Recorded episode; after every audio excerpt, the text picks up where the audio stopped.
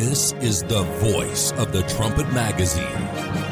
News, economy, politics, trends, discovery, health, family, the Bible, the future. This is Trumpet Hour. Hello, this is Joel Hilliker, managing editor of the Philadelphia Trumpet News Magazine and your host for Trumpet Hour.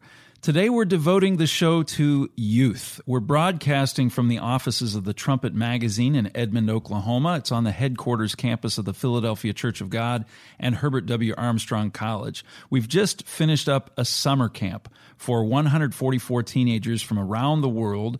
And later on in the program, we're going to talk with the camp director, Wayne Turgeon, and his assistant, Eric Burns, about what they've been doing for the past three weeks, what they're trying to accomplish in the lives of these young people, the strategies they use to have a successful camp, and, and what works so well in working with these kids.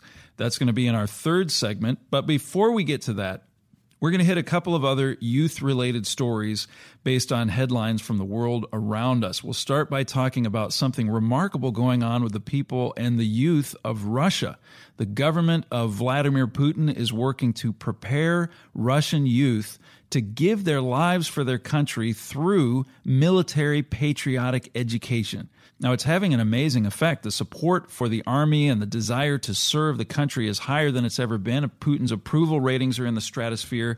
We're going to talk with trumpet writer Jeremiah Jacques about this phenomenon and what it means for Russia's future and Russia's place in the world. Our second story is about the United States the Obama administration is drawing attention to our public schools and the way we're handling discipline with our young people. The administration says that the high number of suspensions and expulsions is a real problem. But it says the problem isn't with the students, it's with the teachers and it's with the system. And the administration is implementing a controversial curriculum to try to correct the problem. Honestly, when I learned about this and some of the ideas that they're forcing on these schools and feeding to our young people, I was absolutely shocked. We're going to talk with trumpet writer Robert Morley, who's written a story about this, to learn about what these politicians are up to. And I'm going to conclude today's show by talking about my personal experience at summer camp as a teenager and how it turned around my relationship with my parents. All this on today's Trumpet Hour. Vladimir Putin has taken Russia a long way since the Cold War. Now, one thing that Vladimir Putin is doing is working with the youth of Russia, preparing them to give their lives for their country, and they're using military patriotic education in order to do it. It starts as young as five years old. They have youths up to age 18 doing military exercises and going camping training with weapons. Support for the army is at an all time high. The desire to serve the country is in the stratosphere. Putin's approval ratings are very high. I spoke with trumpet writer Jeremiah Jacques about this, and here is our interview. So, Jeremiah, we talked about this last week. Uh, one of the stories that you brought to our attention in the Week in Review session uh, the fact that there's this surge in patriotism and nationalism, really among Russian youth. Just remind us the uh, statistics that we're seeing coming out of Russia right now. Yeah, sure. This is a, a, report by a Latvian publication called Meduza, and it came out a couple of weeks ago, and it just says that support for the army and the desire to serve the nation have reached an all time high in Russia. And that's uh, that's saying a lot right there because during the Cold War era, especially, there was just an incredible amount of uh, nationalism and militarism as the Soviets sort of uh, faced off against the Americans. Great enthusiasm for the military then, but now it is even higher. And so this report says that um, just in the last year, the number of applicants who submit uh, interest in the military has doubled just in the last year, and it was already very high a year ago.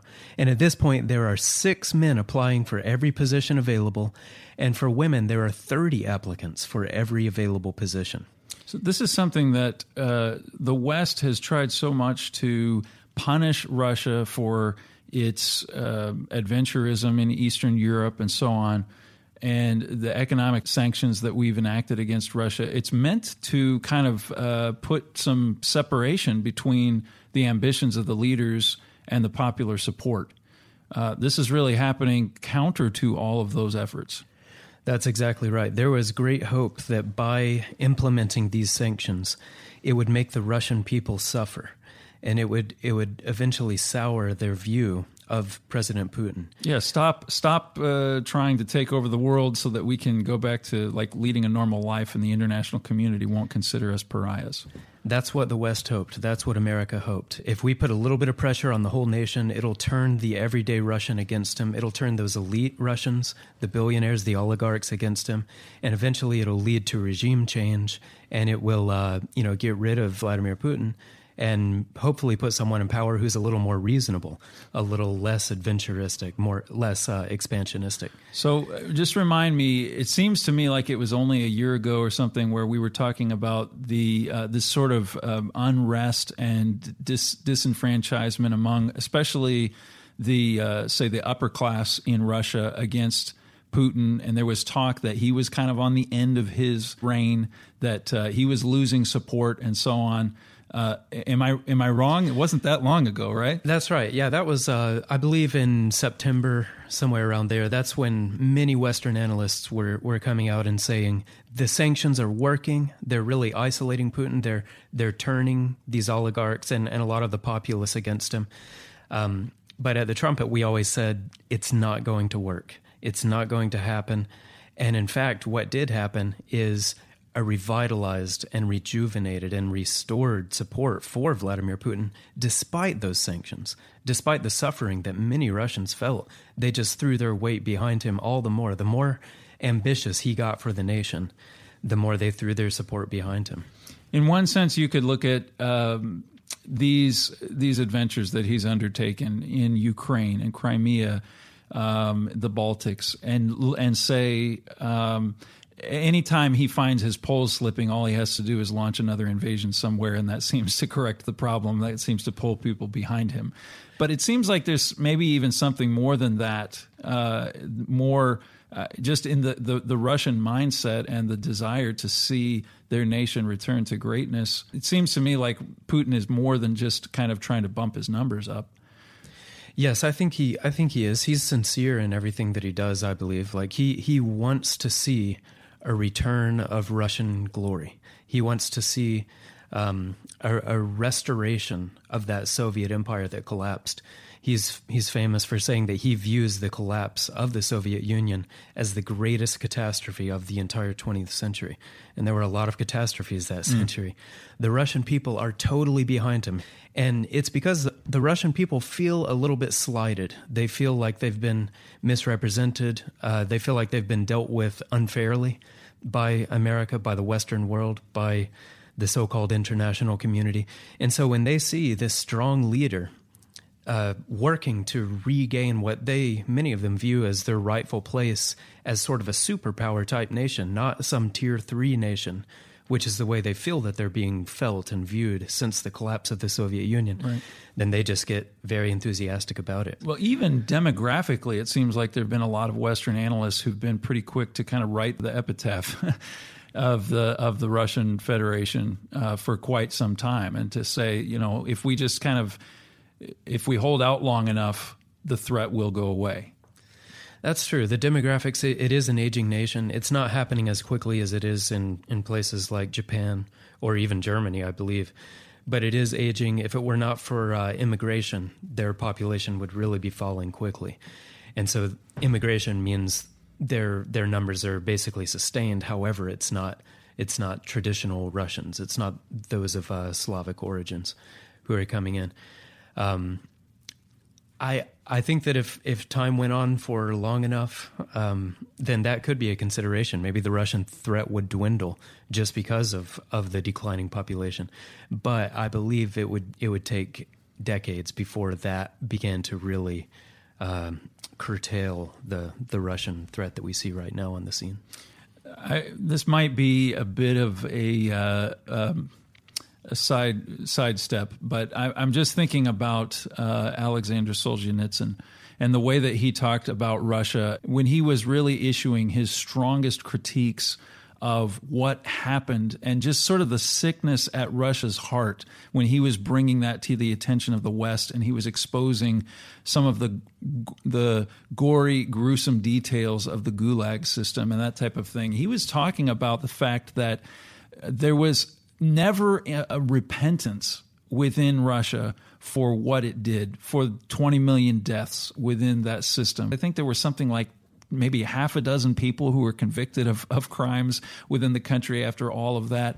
I just wonder if uh, how much that sickness still exists within Russia. To listen to uh, Solzhenitsyn, he died a few years back, obviously, but but I would think he would say that it's still very much alive. Is how much does that play into, say, the kind of response that you see among Russians to what's happening in the country today? I think there are some worrying indications that that same spirit is very much alive. And probably the most evident sign of that is Vladimir Putin himself. He's a product of the KGB, that system that was, uh, you know, run by Stalin, that system that, it, well, it was a, a, a big component of the, the Soviet government, which was the most heavy handed of governments, the most oppressive, totally intolerant of any dissent, any even questioning of the government. Well, even what you brought attention to, the fact that uh, Vladimir Putin says that the worst, uh, the worst tragedy of the 20th century was the fall of the Soviet Union, and he would have been privy to a lot of that activity uh, within that system, having been uh, basically a product of the KGB. Uh, that tells you a lot, right there. It does. Yes, he's he's viewed in some ways as sort of the people's leader. He's a self-made man. He didn't come from a long line of of uh, you know leaders or politicians or something like that. And and he was self-made in the KGB in in that very authoritarian uh, component of the Soviet government. So he would have seen a lot, probably even been a part in some ways. We we don't know what all of his history with the organization was, but he climbed very quickly through the ranks of it, and then emerged when uh, when Yeltsin was when his health was declining. Putin was there to emerge as uh, sort of the forerunner to become president, and it was a big surprise. No one expected him to sort of jump out of the ranks and all of a sudden be the president. But now there he's been for 15 years, and he just has, I, I believe it's 89% approval ratings right now just just stratospheric approval among his people, and the military that he's leading is now enjoying a paralleled support and enthusiasm and and just uh, fervor for it so much of what we look at when we, we, we talk about Vladimir Putin, we've had a couple of uh, landmark articles written by the editor in chief of the Trumpet, Gerald Flurry, that have really drawn attention to him as a personality.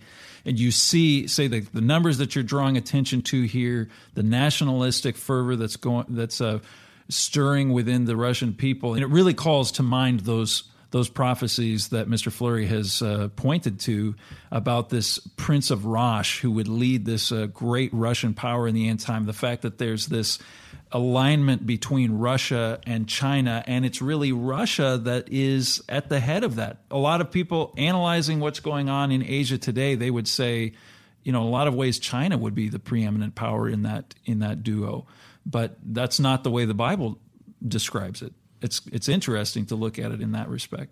It's very interesting. Yes, everyone can see that Russia and China are coming together, and and that's something that uh, that the Trumpet and our forerunner magazine, The Plain Truth, have said would happen with confidence, even at a time when those two nations were were in heated border battles and disputes, and it really looked totally contrary to to the evidence.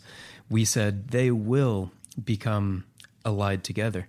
Uh, and now we see it happening, and most people, as you said, believe that China will be uh, sort of uh, steering that that duo.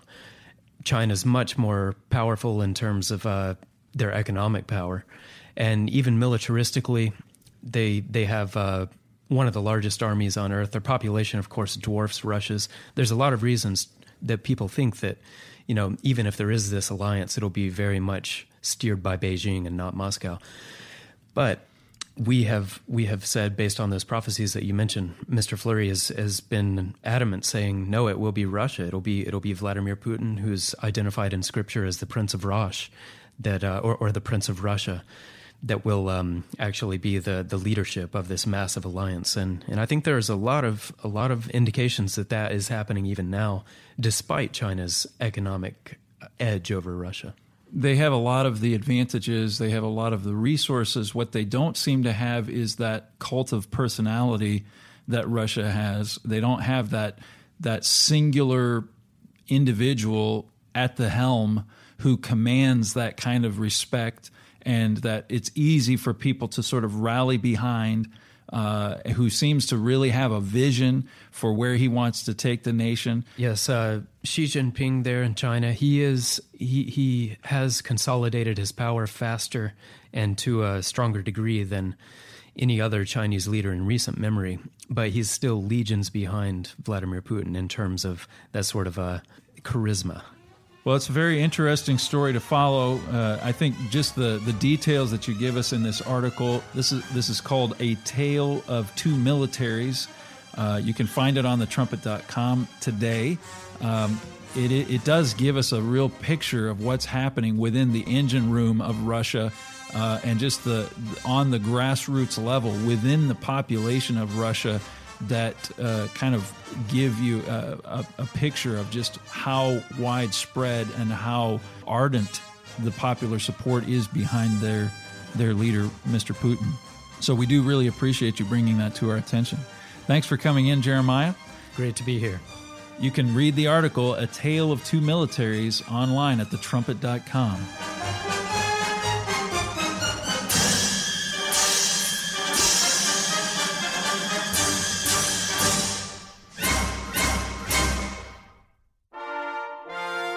This is the voice of the Trumpet News Magazine. You're listening to Trumpet Hour. Recently, the White House tweeted this The number of students suspended in America each year could fill 45 Super Bowl stadiums. It's time to hashtag rethink discipline in our schools. It's a big problem, but what does the administration mean by rethink discipline. Is the problem bad discipline? This administration is uh, forcing some schools to adopt a new curriculum to supposedly address this issue in ways that you need to be aware of. Trumpet writer Robert Morley has looked into this situation and, and looked at this curriculum. He's going to tell us about it. Robert, first of all, what do they mean by rethink discipline? Well, uh, they want to completely eliminate suspensions from schools. That is um, a non starter now. Um, kids cannot be uh, suspended and they cannot be expelled either from schools. Okay, so that's a starting point. At the same time that you're drawing attention to this number of the number of students who are being hit by that penalty, which they don't like, they're also drawing attention to disproportionality uh, racially. Right. So the data shows that uh, minority students, um, black students in particular, get suspended at rates higher than white students. So I think the the stat that the White House gave is that black students, on average across America, get suspended at about 3.5 times uh, what white students do. So is is that the real issue? I mean, are they going after all suspensions, or is it more of the uh, say racial disparity? Right. Well, this is the lens that uh, they they're viewing this through. They are arguing that the disparity uh, between suspensions between white students and minority students is due to racism. And if you look at um, the schools that the Justice Department has targeted and of what they have said, um, it's very clear that they believe that um, racism is a driving factor behind this disparity. And it even flies in the face of uh, the fact that you could look at suspensions of Asian students, and what they find is that Asian students actually get suspended less than white students um, but that doesn't matter for some reason. Um, but the fact that blacks and Latinos get suspended at rates higher than white students is seen as evidence that uh, teachers, on average, are racist. That the educational system in America is systemically, institutionally racist against blacks and Latinos. This is based on the fundamental premise that all students behave exactly the same. Uh, that there couldn't ha- have any basis in the fact that, say, more of this type of student is acting up than this type of student. That's what teachers are trying to tell the administration. The unions in some of these schools have actually been very strong, um, coming out and defending their teachers and saying, look, this isn't a result of teachers being um, racist against their students. Teachers, on average, they want to help students. That's why they go into the teaching discipline. Uh, but uh, the White House um, is, has been looking at the raw numbers, and they argue that anything that is affecting students, like a racial group, um, in excess of another one, is evidence of racism, and that needs to change. Okay, so I, I, was reading your article. It appeared on the trumpet.com. The title of the article President Obama's Plan to Revamp Discipline in Schools. There's this point in this article where it talks about this uh, Pacific Educational Group curriculum. First of all, uh, just so I understand this correctly, if they if the administration deems there to be a uh, a problem in terms of disparity in the in the way that some of these punishments are being handed down, their solution is you need to implement this curriculum. Is that correct? Right. So it's certain schools, any schools that have been found to have what they're calling disparate impact on blacks or minorities in terms of suspensions. So these this is mostly hitting in large cities like New York, Minneapolis, San Diego, Los Angeles Unified School District, these districts that have large inner city populations. And in these schools, black students are getting suspended um, at very, very high rates. And I think this is what is drawing the attention right now. So it's fair to say that this is a it's a Justice Department approved curriculum. I want to go ahead and read some of the items on this curriculum that were in your article that caused me to choke on my breakfast here. This uh, list, where did this come from specifically? This list uh, was put together by the Competitive Enterprise Institute. They've written several articles over the years um, chronicling um, the beliefs of the Pacific Educational Group. But if you go to the Pacific Educational Group website, you can find all these things on there in their various presentations, the curriculum that they put out there um, to be adopted by schools that have problems with quote unquote disproportionate um, suspensions or um, expels for um, minority students. Okay, so as I'm reading this bullet point list, this is essential principles that are being forced on these schools that have been found to be in breach of the the the proportionality that they should have the the beliefs that they need to come to recognize the achievement gap between black and white students can be explained by and only by racism the educational system in America is racist against minorities. Parents are not a main factor in how well students do at school. I'm just going down this bullet point list. Even black and minority teachers are racist against black students because they have been co opted into the white power structure. Teachers don't understand the quote special ways blacks and Hispanics communicate. Defining one form of the English language as a standard or grammatically correct is racist. These are phenomenal notions that they would be imposing on, I, I, would assume, against the will of any educator with a modicum of common sense. Um, are people speaking out against this?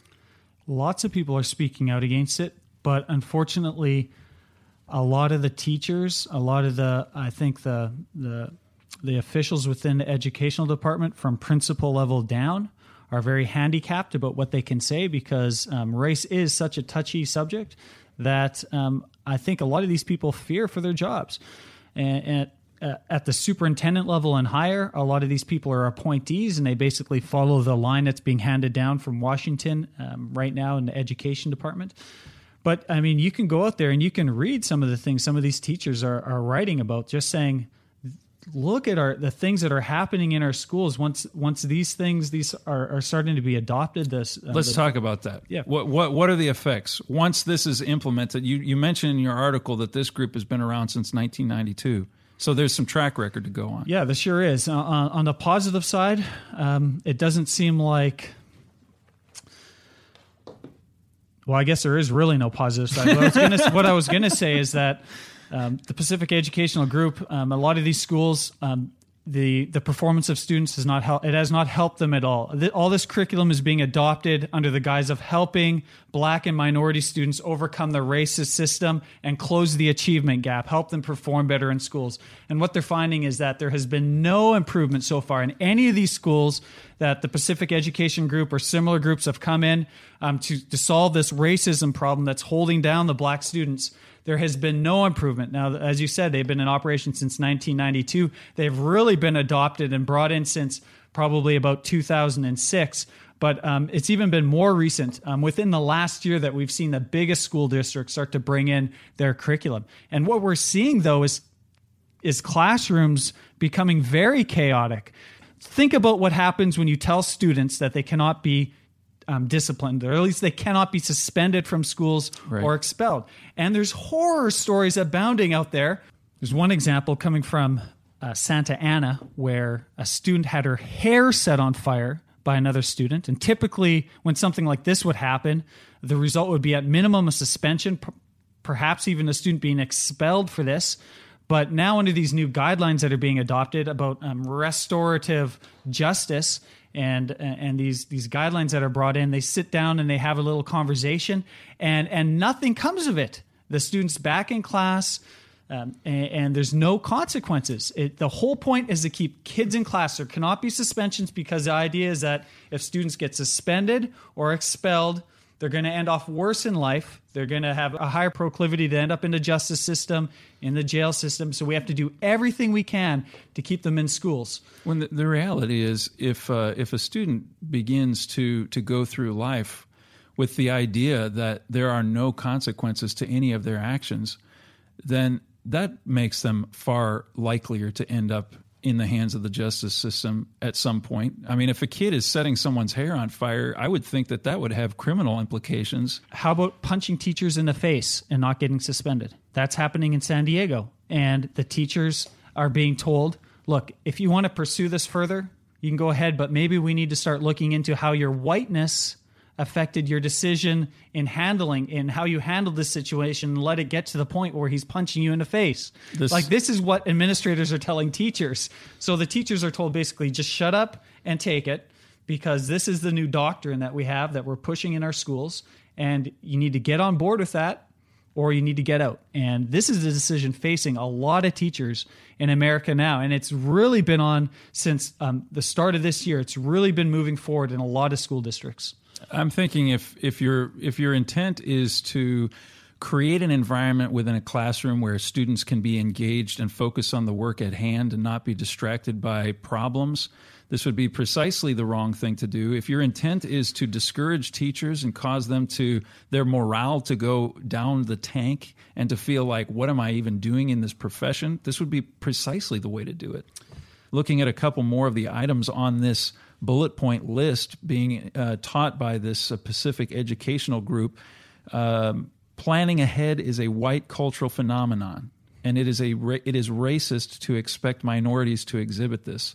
Punctuality and respect are cultural traits. If you say, well, you know, we expect everyone to be on time to class, that there's something inherently racist in that. Uh, that's a absolutely poisonous, toxic attitude to introduce into the mind of a student to basically say, look, you know, because you are a certain color, you're not held to those basic standards of civility and that, that enable a classroom to function properly. Absolutely. Uh, but if you look at it, the seeds of this in America have been planted for really a long time. If you go back to, you know, affirmative action, what is the basis of affirmative action? We are going to, um, you know, in our colleges, for example, uh, dumb down administrations, let people get into college based solely on their race.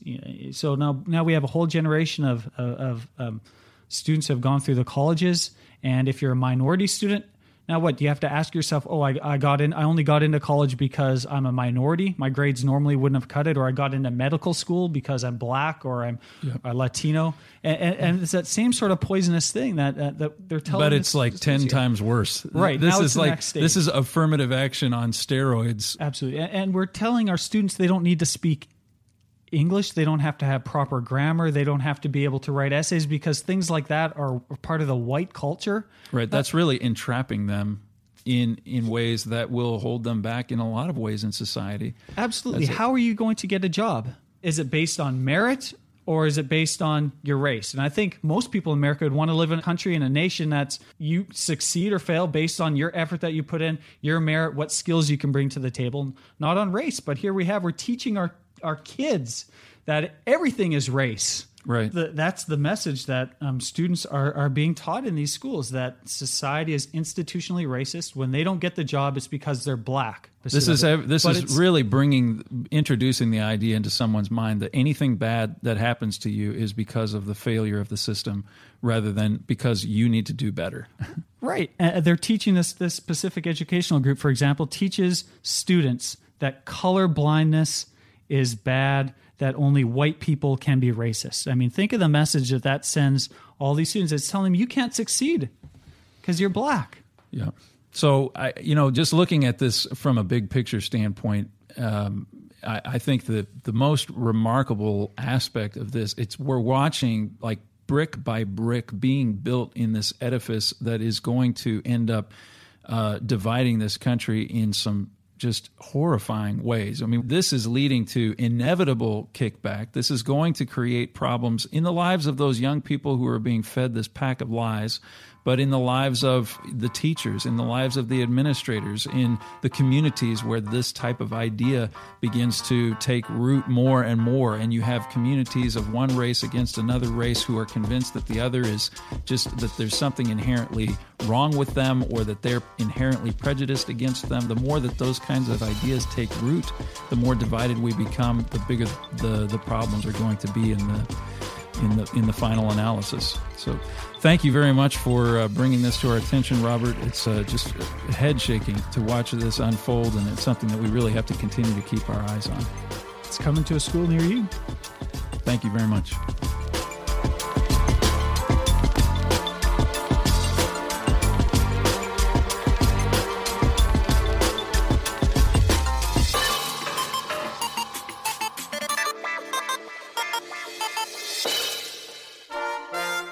This is Trumpet Hour with Joel Hilliker. We are broadcasting from the offices of the Trumpet Magazine in Edmond, Oklahoma. It's on the headquarters campus of the Philadelphia Church of God and Herbert W. Armstrong College. We've just finished up a summer camp for 144 teenagers from around the world. Last night I attended the final night of the camp, a big event, the Awards Night.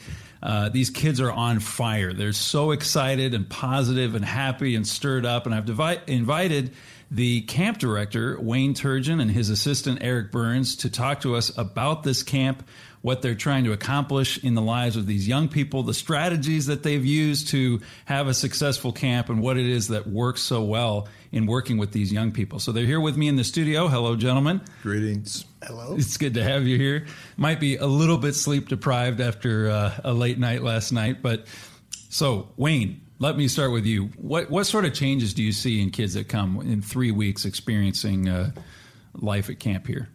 Everyone's different, but for the first timers, obviously, a lot of them could be shy, quiet, and then just to see them kind of open up and blossom once they start to learn that they can be themselves, that here they're going to be accepted, encouraged, uh, uplifted, as opposed to put down like they might be out in the public school system.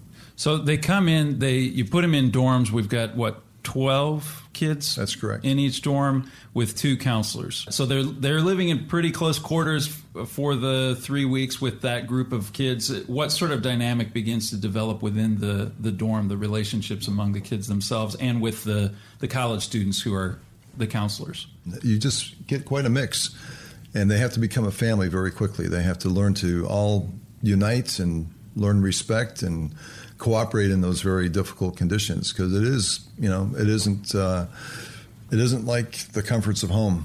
It's uh, not rustic by any means, but there's going to have to be a lot of sharing and cooperation. You know, the I went to uh, an early night of the camp, and you have this uh, tradition where you have every single kid in the entire camp get up and speak before everybody and say, This is who I am, this is where I'm from, and here's maybe a goal or two that I have for my camp experience. And one thing that really struck me is how many of the kids that are even even like 15, 16 years old who have this idea like I want to help the younger ones. Like I want to set an example and I want to make their camp experience better. That's a really extraordinary attitude in kids that young, it seems to me. Well, it comes from the fact that they were embraced when they came on the scene by the older ones. they were made to feel welcome. They didn't have to be bullied or picked on. So they want to give the new ones that come in every head start that they can get to really bond and build while they're here. I think you have seen that too, Eric, where we take some ones that have never ever spoken a word in public, and by the end of camp, you can't shut them up. I mean, that is quite a transformation in such a short time. Yeah, I think uh, a lot of the kids, when they come here, do appreciate their past experience. And we do tr- really try to teach that that adage, you know, that it is really uh, uh, much nicer to be able to give than to just be a, a taker in society. And and so these kids really do believe that. They embrace it and they really do desire to try to help that younger kid. They really do try to bring those kids in and, and show them what a what a fun time it can be just being around young people uh, with good attitudes. You talked about um, how typical it is to see bullying. I mean, there's more and more stories coming about out about just how much kids are mistreated by their peers. You work really hard to establish a thoroughly positive, very encouraging, very upbuilding kind of environment. I mean, I I've even seen uh, as kids are coming into meals, you want to make sure that every one of them has a smile on their face or that type of thing. What are some of the some of the strategies that you use to to uh, guarantee that it really is a positive experience for everybody? Well, you just hit on that. Um, trying to get them to make eye contact, trying to get them to smile and realize that they don't have to be afraid here no one's going to put them down or hurt them. And when we have those sports that you were talking about, it's hey, you didn't hit it that time, but you're going to get it next time. Uh, you know, you can do this, and just that positive reinforcement that lets down those fears and those barriers and those walls. And I, I think it's really uh, a, a, good program where not only do we as as the uh, director and assistant director emphasize that, but so do all the workers and the counselors. And so we're in tune to those young people that come in that might not have the best situation at home. And so we, we teach and train our counselors to look for that, and when necessary, to bring it to Mr. to uh, Wayne and myself.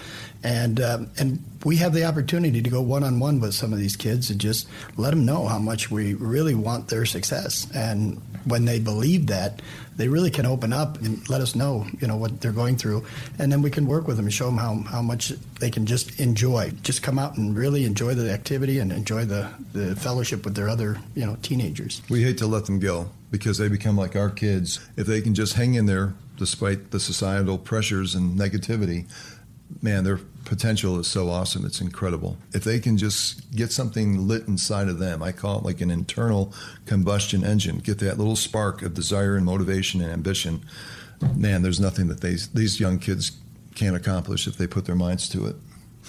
Eric, you're involved in uh, a lot of the intramural sports and the athletic activities with the college. Athletics is a big part of the the youth camp experience here, it seems like the um, there's definitely that disparity that you said between those who are more athletically oriented and those who aren't. And you you've got a program that's meant to accommodate everybody. What are the benefits that you really see from the way you run the athletics here? Yeah, we uh, think of competition in a cooperative manner, and so both teams are are their desire is that each of the the contestants put their best foot forward. Uh, we do tell them to strive to win. We uh, we have a, a, theme that's eye on the prize. We want the the young kids to really try as best they can to win, but the emphasis is not on the winning, and so it's really on trying to cooperate. So now my background is in parks and recreation, and so I've I've seen throughout throughout my uh, career um, the idea of, of having organized sports. And it just seems that today, fewer and fewer kids are able to participate in some of these types of sports. And so they come to our camp with a lot less ability, and even sometimes having very little just common, you know, uh, conditioning. Conditioning, yeah. yes. And so uh, it can be a stress and a strain on them initially, but we really do see after three weeks that they're actually enjoying it more. Hmm. And so what we try to do is encourage them when you go home, try to get involved in some sort of a sport activity because the coordination that you learn from sport, the cooperation you learn from sport, um, there's there's discipline in sport, and uh, there's really so many different benefits that just are, are brought out by a sport activity. One of the uh, stories we were talking about earlier in the program is this uh, Rethink Discipline initiative uh, that uh, the White House is putting forward, where they're basically saying that the problem that we have with our young people is that we're too strict, we're too authoritative, we need to pull back on some of those things. You really have a very different approach here. It seems to me like this camp is is extremely well organized, and there is a lot of uh, there's a lot of discipline in the sense that the, the, the schedule is very regimented and so on. Uh, but also the uh, the attitude of the campers toward the counselors and toward the uh, toward the staff in general seems to be very respectful. How do you use authority in a positive way, and how much does that contribute to the overall effect of the camp? Would you say, Wayne? Well, for our listeners, we don't lay a hand on any of the children just to start out with. No, no corporal punishment. No corporal no. or capital. uh, that's what the beauty is of our job. We have to rely on parents to do their job at home. So when we do get the children after a screening process, we're not going to have the real big rabble rousers. We're going to have kids that basically want to do it the right way. Basically, if they come here and they know that there are some standards, there are some morals, there are some ex- expectations of them, and we are living that. We're setting the example ourselves. They can see the fruits in our lives. They know that we're happy, we're enjoying life. They're going to buy into that because they want what's working. It strikes me really that the the standard is established. This is what we expect the behavior to be. And once you kind of establish that standard, you eliminate a lot of nonsense and it enables the kids to thrive within that environment because they're able to put their focus on what they should be doing. The attitudes that you're experiencing at this camp are like almost completely on the positive end of the spectrum. Yeah, I, I, think that, again, this idea where we mix, you know, 12, 13 year olds all the way up to 19 year olds in each one of the dorms, and some of these younger kids coming in see that the older kids are buying into the idea that we need to set standards, and when we all meet that standard, we all have a better time together. And when they see their, you know, their fellow teenagers uh, respecting that authority. And you you might notice that Wayne and I continue to say Mr. Burns and, and, and Mr. Turgeon. And, and we do teach our campers, and we even teach them to look at all of our counselors as Mr. and Miss, mm. because it does set that little bit of respect as you're looking at somebody, and it's much easier when you say Mister uh, Counselor. You know, even though they're a year or two older, exactly, they're still Mister. Yes, and and it lets them know that there is some authority, and then we want to follow that authority. And when the counselors follow Mr. Turgeon and myself, our authority, then the campers can see that everybody has somebody that they report to. And when you do that, there's organized, there's structure, there's uh, an ease to follow. And um, I think that the campers really do see how much easier it is than if everybody has to try to figure it out for themselves what they should be doing when everybody does that same thing. And we do it in a repetition way. Each day, you know, at meals, we go through the same kind of procedures. We meet outside and, and they cheer, and then we bring them in one dorm at a time, and everybody high fives everybody. And, and they get used to a rhythm, they get used to a pattern, and they appreciate the structure and I think that's mm-hmm. what really leads to their happiness. And they don't need to be disciplined when everybody already knows what should be expected of them, and they also agree that that's a good thing to be expected. Right. Yeah. The word discipline kind of t- you tend to think of it as a punitive measure that's exactly. taken against somebody who's doing. But really, we're talking about discipline in the sense of uh, regimentation, and there's a routine and a structure that that allows the kids to thrive. Yes. So you we were talking about just the relationship between the campers and the staff. What benefits do you see for the college students and uh, the young people who are put into these positions where they're you know they, they can work with these younger people and and see some of that growth take place over those 3 weeks. What do you notice for them? Well, they are getting leadership position of a parent uh, over these children that gives them a good idea of what it's like to have family and that's basically what our camp is all about family. We'll go around the horn with all the different counselors, or when we meet with the assistant counselors, and we'll have them give a report on how things are going. And they'll admit, hey, I've got this issue. Can I talk with you after we have this general meeting? You can give me more specifics on how to deal with it. So, what a dramatic amount of pressure and responsibility on their shoulders to deal with this kind of issue that they would never ever have unless they were placed into that responsibility. As the assistant dean of students, I get to see the students before and during and even after. Mm-hmm. And it's amazing how many after camp want to call their parents and apologize. right. so they get a sense of uh, what the effect that the this type of behavior can have on the one who's responsible exactly exactly and so it is somewhat eye-opening because they'll be like you know, I told him and I told him and I told him and he still does that thing or she does that. And we say, uh huh. yes, that's just exactly like a parent, isn't it? Yeah. And, and they do get an appreciation of that it isn't rebellion necessarily. It's really a matter of kids do need to be, those things have to be repeated. And you just have to keep that good, calm, you know, presence. You need to encourage them and use that positive reinforcement. And then you see that light click on. And, and our counselors, when they see that, that gives them a real excitement to know, hey, this person actually listened and they did it, and look at the success that we have. And it encourages them, in, when they're in that position, to try to make sure that they're listening and being encouraged, and then further developing themselves. I'd like to know from each of you, just to conclude, uh, what the most gratifying aspect of your job is, or the thing that you've seen that that uh, really makes the job worthwhile. I'll start with you, Eric. I love to see just a big old smile on a camper's face, you know, and especially when they're ready to leave here. You know, they're when I say a big old smile, sometimes they're kind of sad that they have to leave here, but you know that deep down they really did uh, love their time here, and you can see it in their eyes that they really don't want to go home because they've really had the best time of their summer, and a lot of them say the best time of their year. And so when you can really see a young person open up and be willing to show that feeling and, and that appreciation that they have for the experience, how can you not feel just really good yourself?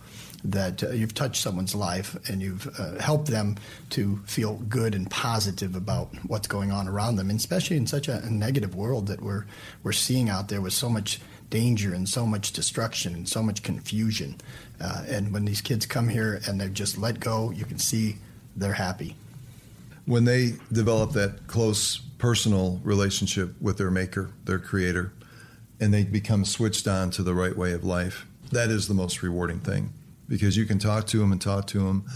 But if they were just tuning you out and they just go back and do the same things that they were doing before and there's not a real life change, then it's a waste of time. But if you can always, as I say, affect just even one person and that makes a difference in their life and how they turn out as opposed to going the way that's easy, that's destructive, that leads to death, what a difference that makes. So that makes me the happiest when I can, even just with one camper out of 144, but we know there's a lot more. And when they express it and you hear about them later and you see what they're doing with their lives as time goes on, you can't get much better than that. You can't put a price tag on it. Fantastic. Well, I think uh, both of you should go get some well earned rest. I hope you recover. Uh, thanks for all of your uh, time and your insights. If you want to see pictures of the camp, you can visit pcog.org. There's a, a blog there with lots of uh, pictures that, and uh, uh, quite a lot of information more about the camp. Thank you, gentlemen, for coming in. Thank you for having us. Our pleasure. It's really, really sad.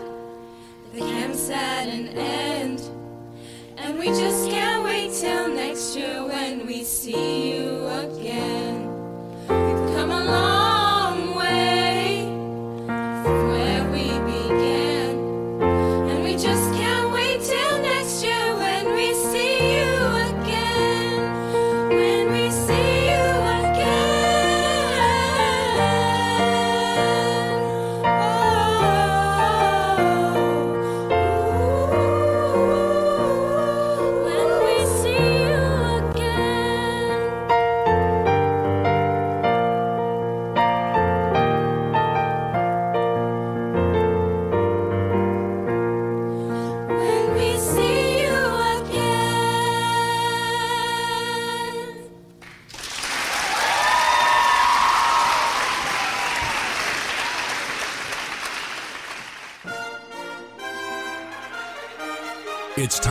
today's last word.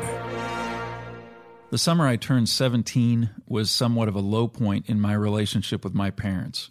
It wasn't terrible, but it seemed we were arguing over more and more silly things. I thought they didn't trust me, they thought I was drifting away from them. But something happened that began to turn that relationship around. That summer, I spent three weeks in Orr, Minnesota at a summer educational program, SEP.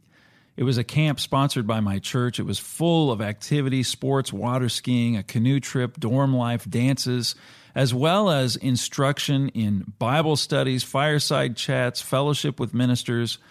And I realized at that camp that I had not been honoring my parents as I should have been. I resolved that when I returned home, I would do my part to make the relationship better. I didn't realize it at the time, but this change in my attitude was actually fulfilling an Old Testament prophecy.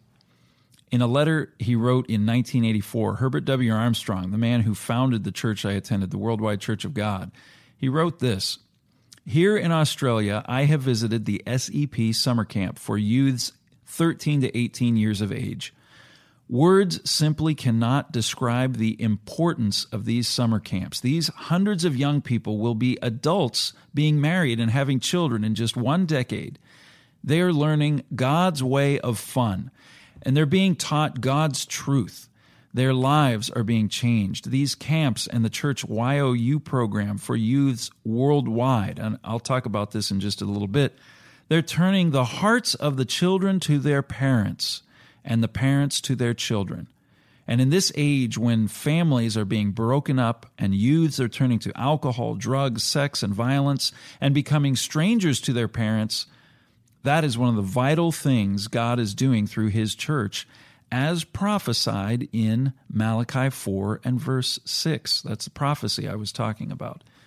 And later in this letter, Mr. Armstrong wrote Not only are these summer camps of such supreme importance, but also our program of working with you parents so you may come closer to your children. He wrote this I call on you to have a closer relationship with your children. The last two verses of the Old Testament are a prophecy showing how important that is for you today. So, this is what those verses say Malachi 4, verses 5 to 6. Behold, I will send you Elijah the prophet before the coming of the great and dreadful day of the Lord, and he shall turn the heart of the fathers to the children, and the heart of the children to their fathers, lest I come and smite the earth with a curse. Those words beautifully describe Mr. Armstrong's work.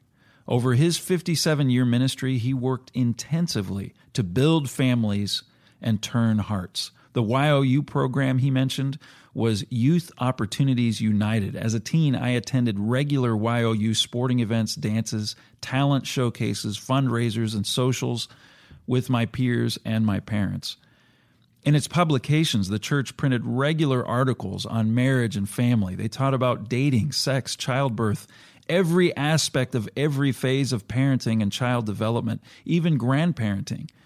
Beginning in 1981, it began printing Youth magazine for teens with frequent articles on building strong intergenerational relationships. Mr. Armstrong also founded three campuses of Ambassador College to teach true values to young people. Every effort was made to give graduating students the best possible foundation for happy, productive marriages and families.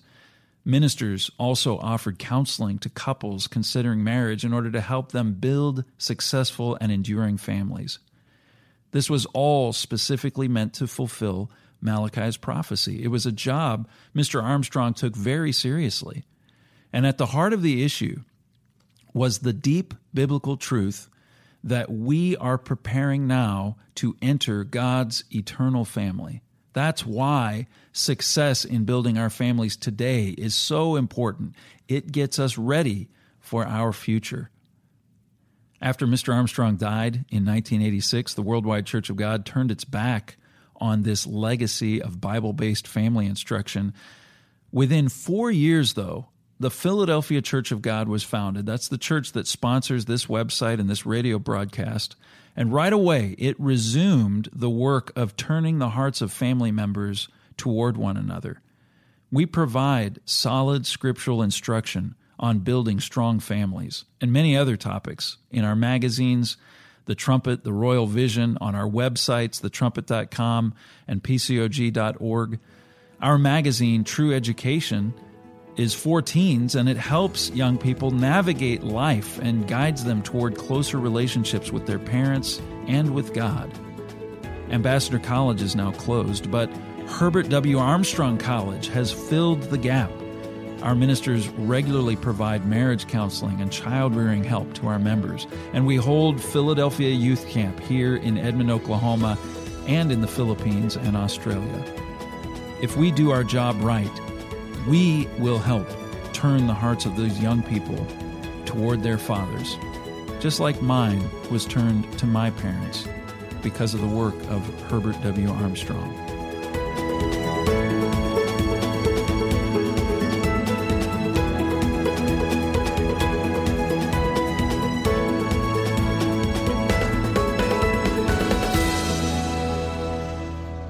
I'm Joel Hilliker, and we're coming to the end of Trumpet Hour. Remember, you can find us online at thetrumpet.com. Go there to read the stories that we talked about on the program today. You can even get a free subscription to our monthly news magazine, The Philadelphia Trumpet.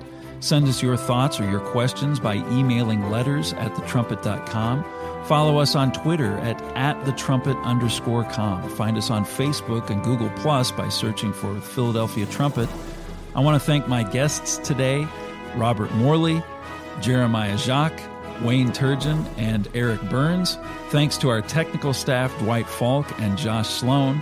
And I'll leave you with this thought from Robert F. Kennedy This world demands the qualities of youth, not a time of life, but a state of mind, a temper of the will, a quality of the imagination, a predominance of courage over timidity of our appetite for adventure over the life of ease. Thank you for joining us on Trumpet Hour. It's been a pleasure. Until next time, keep watching your world.